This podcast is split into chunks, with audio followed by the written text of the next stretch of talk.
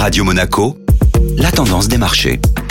La tendance des marchés avec Société Générale Private Banking. Bonjour Julien Tomaiolo. Bonjour Benjamin. Une nouvelle journée importante pour les marchés ce jeudi. Les banques centrales sont encore au cœur de l'actualité. Après la Réserve fédérale hier soir, c'est aujourd'hui au tour de la Banque Centrale Européenne et de la Banque d'Angleterre d'annoncer leur décision de politique monétaire. Même si une nouvelle hausse de soixante-quinze points de base reste possible, le marché s'attend à un ralentissement du rythme de la part de l'institution européenne. Les opérateurs de marché misent donc davantage sur un tour de vis de seulement cinquante points de base. Dans l'attente de ces décisions et de la teneur des discours qui les accompagnent, la séance d'hier a donc été sans véritable tendance. L'Eurostoxx cinquante et le C A C quarante ont cédé respectivement zéro virgule vingt-neuf et zéro virgule vingt et un pour cent et le S and P était en hausse de zéro virgule soixante pour cent à la clôture européenne. A noter également les prix du pétrole qui sont en forte hausse pour une troisième séance consécutive en raison d'inquiétudes concernant l'offre américaine et de l'espoir d'un retour de la demande chinoise.